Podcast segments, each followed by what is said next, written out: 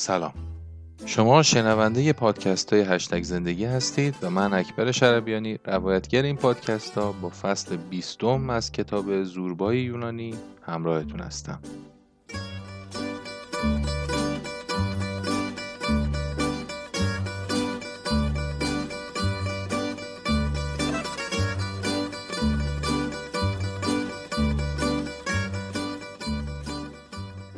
زوربای یونانی اثر نیکوس کازانتساکیس ترجمه محمد قاضی فصل بیستم.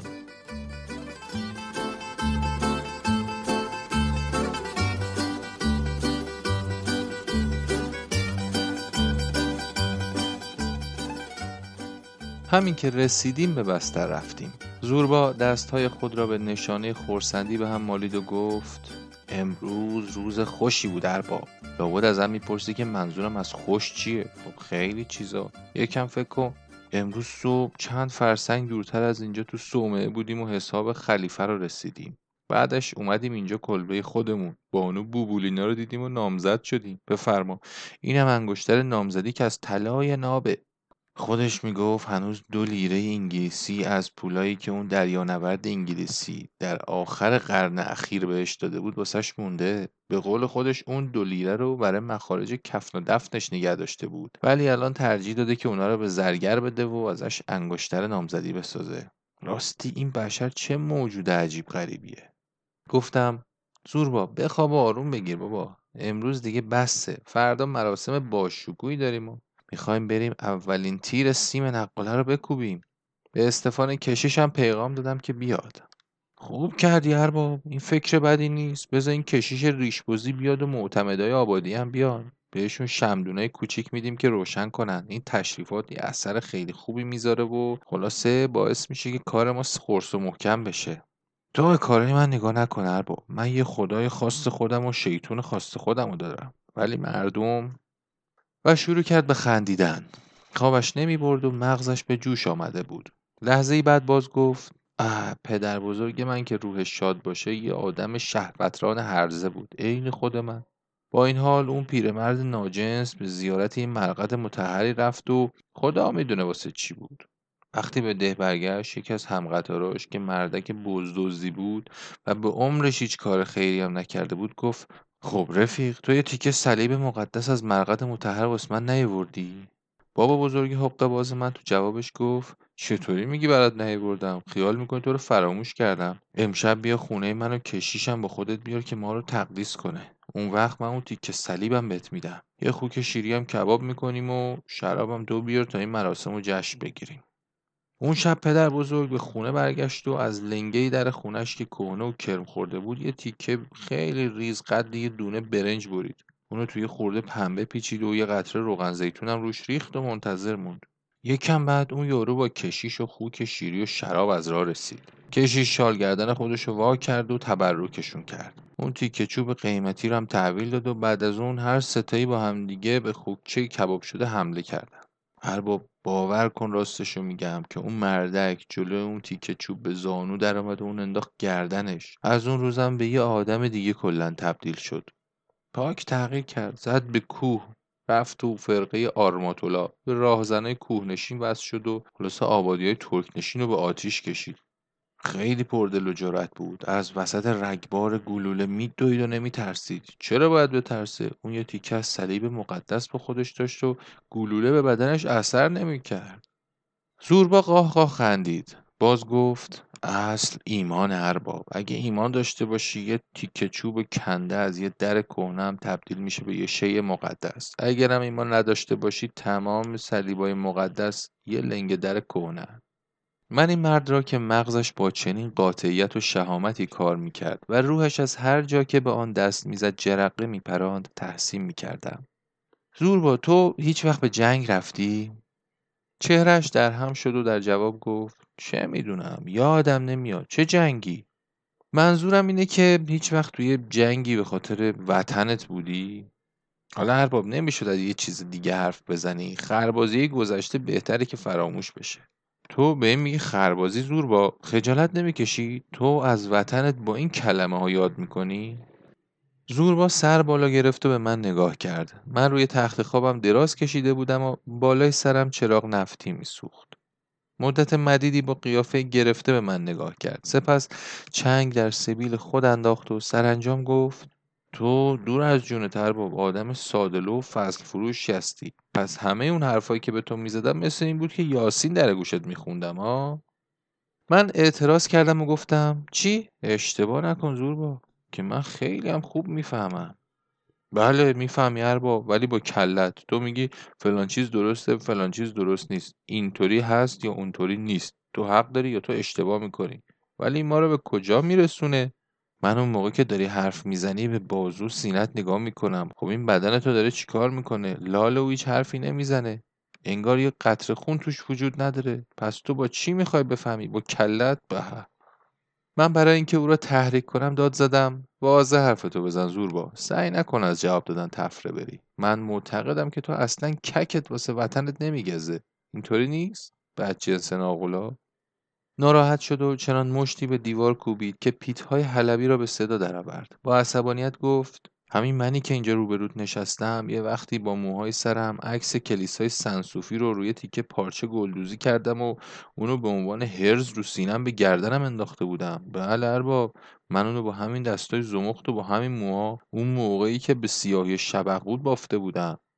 همین منی که دارم با حرف می‌زنم پاولو ملاس رو تو کوههای مقدونی سگدو می‌زدم. اون وقت بزن بهادری بودم هیکلدار قدم بلندتر از این کلبه بود. با دامن کوتاه چیندار و فینه قرمز و سوتای نقره‌ای و هرز و قمه و فشنگدون و تپانچه هام. سر تا پا تو آهن و نقره و میخ بودم. وقتی راه می‌رفتم انقدر صدای جیرینگ جیرینگ از من بلند می‌شد که انگار یه لشکر داره رد میشه. بیا نگاه کن نگاه کن دیگه. توکمه های پیراهنش را باز کرد شلوارش را پایین کشید و دستور داد چراغ بیار جلو هر باب من چراغ را به تن لاغر و سیاه سوخته او نزدیک کردم. پر بود از جای زخمهای عمیق و جای گلوله و شمشیر. تنش حسابی آبکش بود. حالا از اون طرف نگاه کن ارباب برگشت.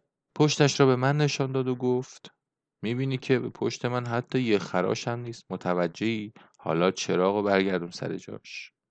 خشمناک و زوزه کشان گفت خربازیه دیگه واسه آدم آره آخه این آدمیزاد کی آدم میشه؟ آدم شلوار به پا می‌کنه یقه و کراوات می‌زنه کلاه می‌ذاره سرش ولی بازم همون قاطر گرگ روباه خوکه. ما آدما به نظر خودمون یه تصویر از خداییم. کی ما؟ چه دروغ احمقانه ای گویی خاطرات وحشتناکی به ذهنش باز میآمد.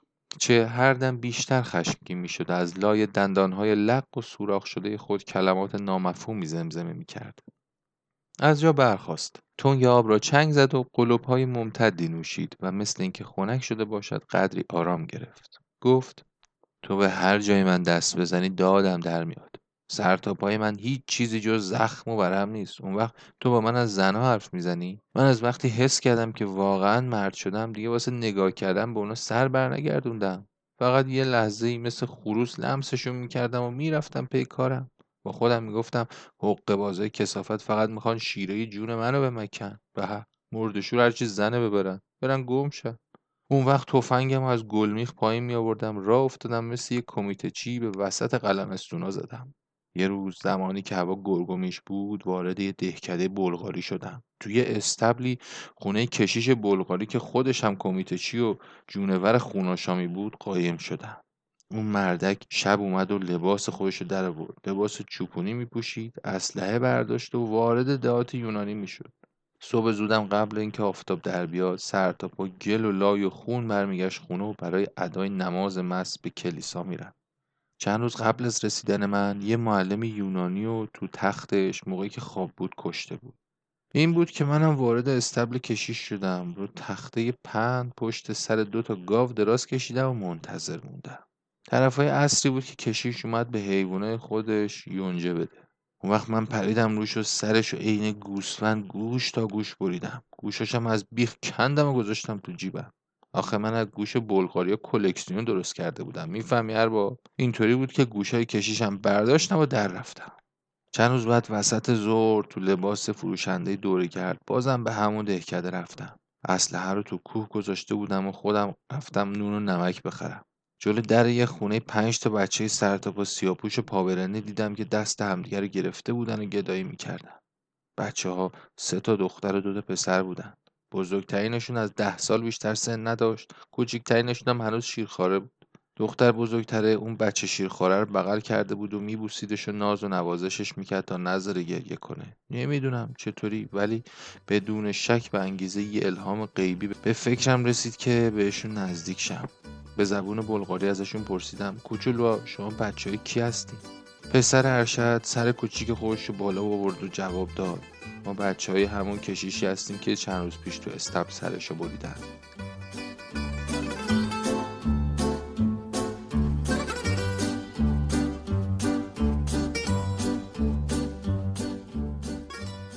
اشک تو چشام حلقه زد با زمین دور سرم عین سنگ آسیا چرخید. تکیه دادم به دیوار تا سرگیجم کم کم خوب شه. گفتم بچه ها نزدیکتر بیای بیاین پیش من.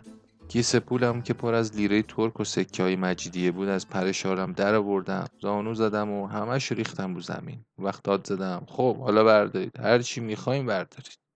بچه ها خودشون انداختن رو زمین و شروع کردن به جمع کردن لیره ها من هی داد می‌زدم. اینا واسه شماست. همه رو بردارین. بعد زنبیلم هم که پر از خرت و پرت بود واسهشون گذاشتم.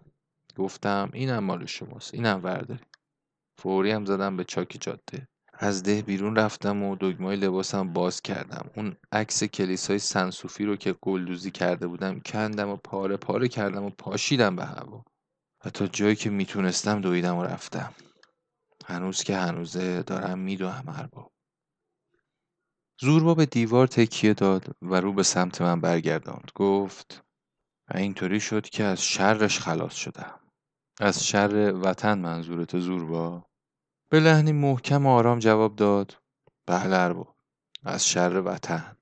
و لحظه بعد باز گفت خلاص از شر وطن از شر کشیشا از شر پول. کم کم شروع کردم به اینکه همه چی رو از صافی بگذرانم و هرچی بیشتر می‌رفتم بیشتر از صافی میگذراندم تا اینطوری شد که تونستم خودم رو سبک کنم. چطوری بهت بگم با خودم خلاص کردم و آدم شدم.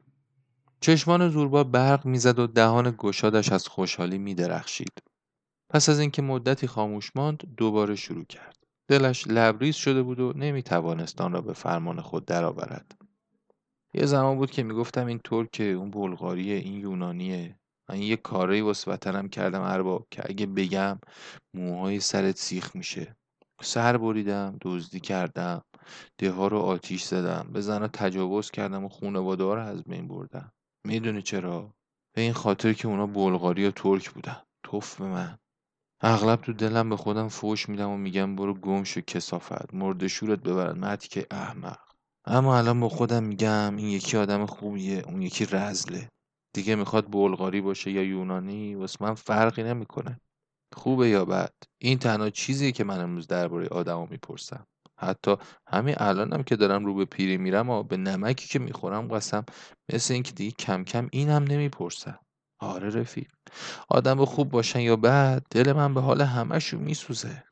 وقتی من حال آدم بدبخت رو می‌بینم حتی اگه ظاهرا نشون بدم که به من مربوط نیست دلم به حالش میسوزه. باش میگم که این بیچاره می‌خوره مینوشه. عاشق میشه میترسه. اونم یه خدایی داره و یه شیطونی. اونم میمیره زیر خاک میخوابه. بالاخره اونم تومه کرما میشه. ای بیچاره. همه ای ما برادریم و هممون تومه هستیم واسه این کرما. و اگه این موجود زن باشه که دیگه هی دلم می‌خواد زار زار گریه کنم. جنابالی همش سر به سرم می‌ذاری و میگی که من زنها رو خیلی دوست دارم. آخه ارباب چطور دوستشون نداشته باشم؟ اینا یه مخلوقات ضعیفی که خودشون هم نمی‌دونن چیکار می‌کنن. یه بار دیگه بود که من رفته بودم به یه دهکده بلغاری. یه مرد یونانی که از معتمدای ده بود منو دیده بود و یه آدم رزلی هم بود. منو لو داد. مردم ریختن تو خونه که من توش بودم. معاصرم کردم. من خودم رسوندم به ایوون بالا خونه و از اونجا هم از پشت بوم فرار کردم. محتابم بود. خلاصه من مثل گربه از این ایوون به اون ایوون میپریدم. اما اونا رد سایه منو گرفتن و اونا هم پشت سر من رو پشت بوم اومدن و منو بستن به گلوله. اون وقت من چیکار کردم؟ خودم به حیات یه خونه انداختم. اونجا یه زن بلغاری با لباس خواب خوابیده بود. منو دید و دهنشو باز کرد که جیغ بکشه ولی من دستم و دراز کردم و پچ پچ کنان گفتم رحم کن رحم کن صدات در نیاد. بعد سینهشو گرفتم. رنگی از روش پرید. بیحال شد. خیلی آهسته گفت بیا تو بیا تو که ما رو نبینن. من رفتم تو ارباب. اون دست منو گرفت و گفت یونانی هستی؟ گفتم بله یونانی هستم. منو لو نده. کمرشو گرفتم. هیچی نمی‌گفت. باهاش به رخت خواب رفتم. قلبم از شادی داشت میلرزید. با خودم گفتم ببین ای زور بای لعنتی. اینم زن. اینم یه موجود انسانیه. حالا کیه و چیه و اهل کجاست؟ بلغاری یونانیه. چه فرقی می‌کنه؟ اونم یه آدمیه واس خودش. یه دهن داره پستون داره. دوست داره عاشق بشه. تو خجالت نمی‌کشی یه همچی موجودی رو می‌کشی؟ کسافت.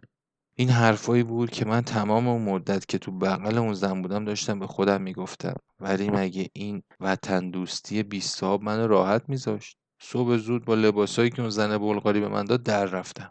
اون بیوه بود و لباسای شوهر مرحومش از صندوق در آورد داد به من. زانوهای منم بوسید و به التماس از من خواست که بازم برگردم پیشش. بله بله. شب برگشتم. آخه من وطن پرست بودم. می‌فهمی که یه حیوان وحشی. با یه پیت نفت برگشتم و ده و آتیش زدم. لابد اون بیچاره اون وسط سوخت دیگه. اسمشم لودمیلا بود. زوربا آهی کشید. سیگاری روشن کرد و پس از اینکه دو سه پوکی به آن زد آن را دور انداخت. تو میگی وطن و این چرندیاتی که تو کتابا میگن باور می‌کنی؟ تو باید حرفای منو باور کنی ارباب. تا زمانی که این وطنا هستن انسان همون جونوریه که هست. یه جونور درنده. ولی من خدا رو شکر که خلاص شدم. دیگه تموم شد. تو چطور ارباب؟ من جواب ندادم. به این مرد که جلوم نشسته و با گوشت و خون خود در جنگ و آدمکشی و عشق ورزی یعنی همه آن چیزهایی که من میکشیدم با کاغذ و مرکب بشناسم زیسته بود قبطه میخوردم. همه آن مسائلی را که من سعی می کردم گره به گره در انزوای خود و چسبیده به صندلی خود بگشایم این مرد در وسط کوه ها در هوای آزاد و با شمشیر خود حل کرده بود. با حالتی تسکین ناپذیر دیده بر هم نهادم. زوربا که کسل شده بود پرسید خواب ارباب من احمق و بگو که دارم واسه تو حرف می‌زنم. قرق کنان دراز کشید و کمی بعد شنیدم که صدای خورخورش بلند شد.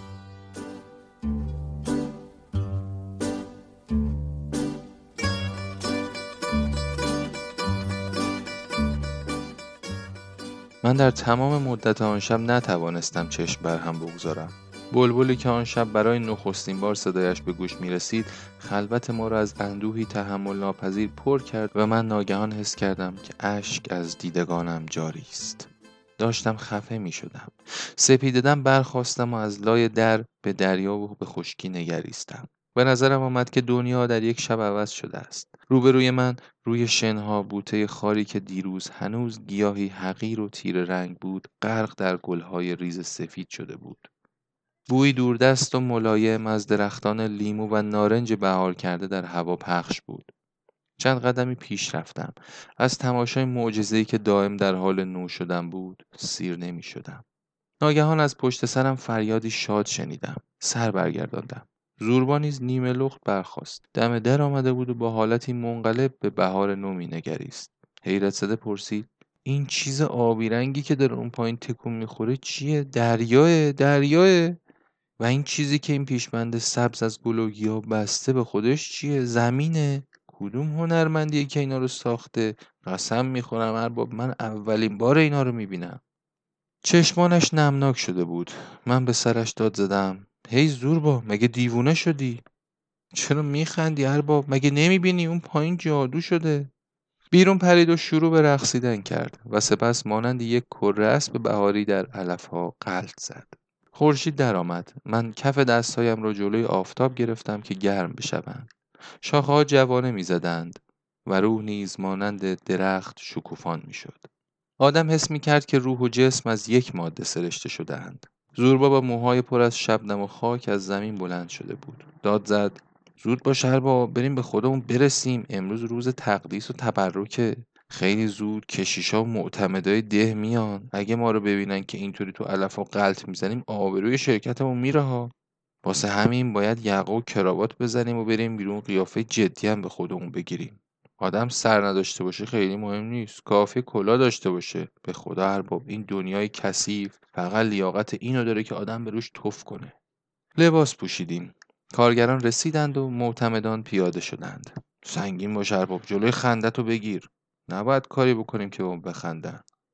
پیشا پیش همه استفان کشیش با ردای چرکین خود که جیبهای گودال مانندی داشت راه می‌رفت. در مراسم تقدیس و تبرک، تشییع جنازه، عقد و عروسی و قسل تعمید هرچه به او می‌دادند از کشمش و نان شیرینی حلقه‌ای و کیک پنیردار و خیار و گوشت حلقه حلقه و نقل و غیره همه را در هم برداشت و در آن گودال میریخت. و شب هنگام پیرزن همسرش پاپادیا عینک به چشم می‌زد و همه آن خوراکی ها را ضمن اینکه دهانش هم میجنبید از هم جدا می‌کرد. پشت سر استفان کشیش معتمدان ده بودند. کندومانولیوی قهوهچی که جهان دیده بود چون تا کانه رفته و شاهزاده جورج را دیده بود.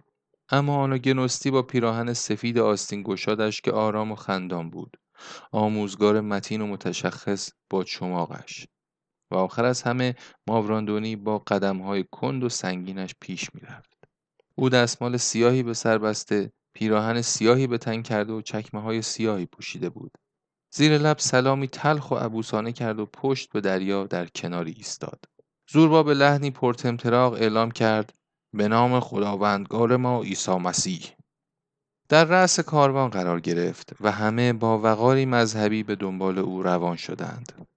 خاطرات کهن برگزاری مراسم سهرامیز در آن سینه های روستایی بیدار می‌شد.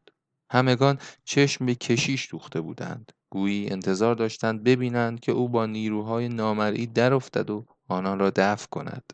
هزاران سال پیش جادوگر دست بالا می برد با نمپاش خود به هوا آب می پاشید اوراد و ادیه اسرارآمیز بسیار مؤثری زمزمه می کرد و ارواح خبیسه می گریختند.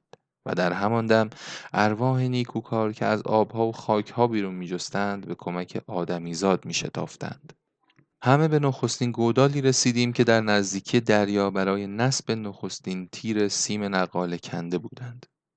کارگران تنه درخت کاجی را بلند کردند و عمودی در گودال نشاندند.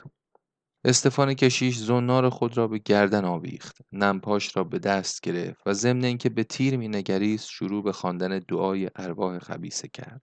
خدا کند این تیر بر سنگ محکمی قرار بگیرد و هیچ باد و آبی نتواند آن را تکان بدهد. آمین. زوربا علامت صلیب کشید و به بانگ بلند گفت آمین. معتمدان ده نیز زمزمه کنان گفتند آمین.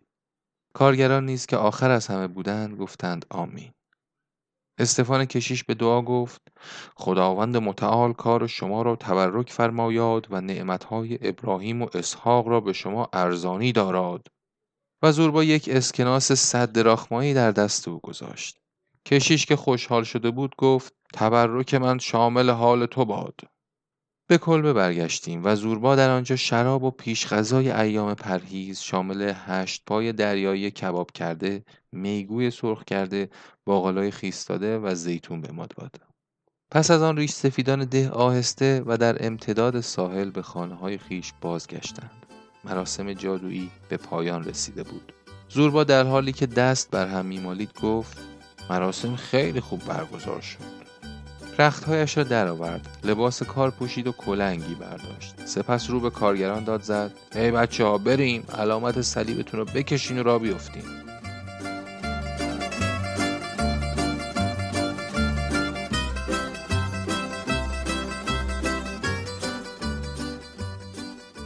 در تمام مدت روز زوربا سر بلند نکرد و با وله عجیبی به کار پرداخت. کارگران به فاصله هر پنجاه متر گودالی میکندند و تیری مینشاندند. صف تیرها به خط مستقیم رو به قله کوه پیش می‌رفت. زوربا مرتبا اندازه می‌گرفت و حساب می‌کرد و دستور می‌داد. در تمام مدت روز نه غذا خورد نه سیگار کشید و نه نفس تازه کرد. تمام هوش و حواس خود را به کار داده بود. او گاهی به من می‌گفت دلیل اینکه دنیا به یه همچین وضع اسفناکی افتاده اینه که همه کارشون دارن نصف نیمه انجام میدن. فکرشون رو نصفه بیان می‌کنن. گناهکار بودن یا پرهیزکار بودنشون هم نصف نیمه است. ای بابا تا آخر برو محکم بکوب نترس موفق میشی حتما. خداوندم از نصفه شیطون بیشتر از همه شیطون نفرت داره. عصر وقتی از کار برگشت خسته و کوفته روی شنها دراز کشید و گفت من همینجا میخوابم تا صبح علت طولو باز برم سر کار. یه گروه هم گذاشتم که شبا کار بکنن. زور با این همه عجله برای چیه؟ لحظه مردد ماند و سپس گفت برای چیه؟ خب معلومه. می‌خوام ببینم اون انحنای صحیح رو پیدا کردم یا نه. اگه اشتباه شده باشه که حسابمون پاک کرد من هر چی زودتر این موضوع بفهمم بهتره. به سرعت و با ولع تمام شامش رو خورد و کمی بعد صدای خورخور خوابش ساحل را برداشته بود و اما من مدت مدیدی بیدار ماندم و چشمم در آسمان به دنبال ستارگان بود فلک را می دیدم که با همه سیاراتش آهسته جابجا می شد و جمجمه من نیز به سان گنبد رصدخانه همزمان با ستارگان تغییر جا داد. این جمله مارکوس اورلیوس که گفته بود گردش ستارگان را بنگر. گویی تو نیز با آنها در گردشی. قلب مرا سرشار از وزن و آهنگ می کرد.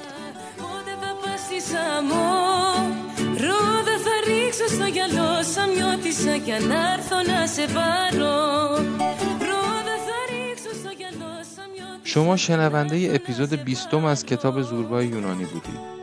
همونطور که می‌دونید این پادکست ها رو می‌تونید هر هفته از تمام اپلیکیشن های مخصوص گوش دادن به پادکست در اندروید و آی و همینطور از کانال تلگرامی هشتگ زندگی گوش بدید همیشه از نظرات شما استقبال می‌کنم و می‌تونید اونها رو در Castbox یا کانال و یا به آدرس ایمیل هم ارسال کنید آدرس ایمیل و همینطور لینک کانال تلگرام رو در قسمت توضیحات پادکست پیدا کنید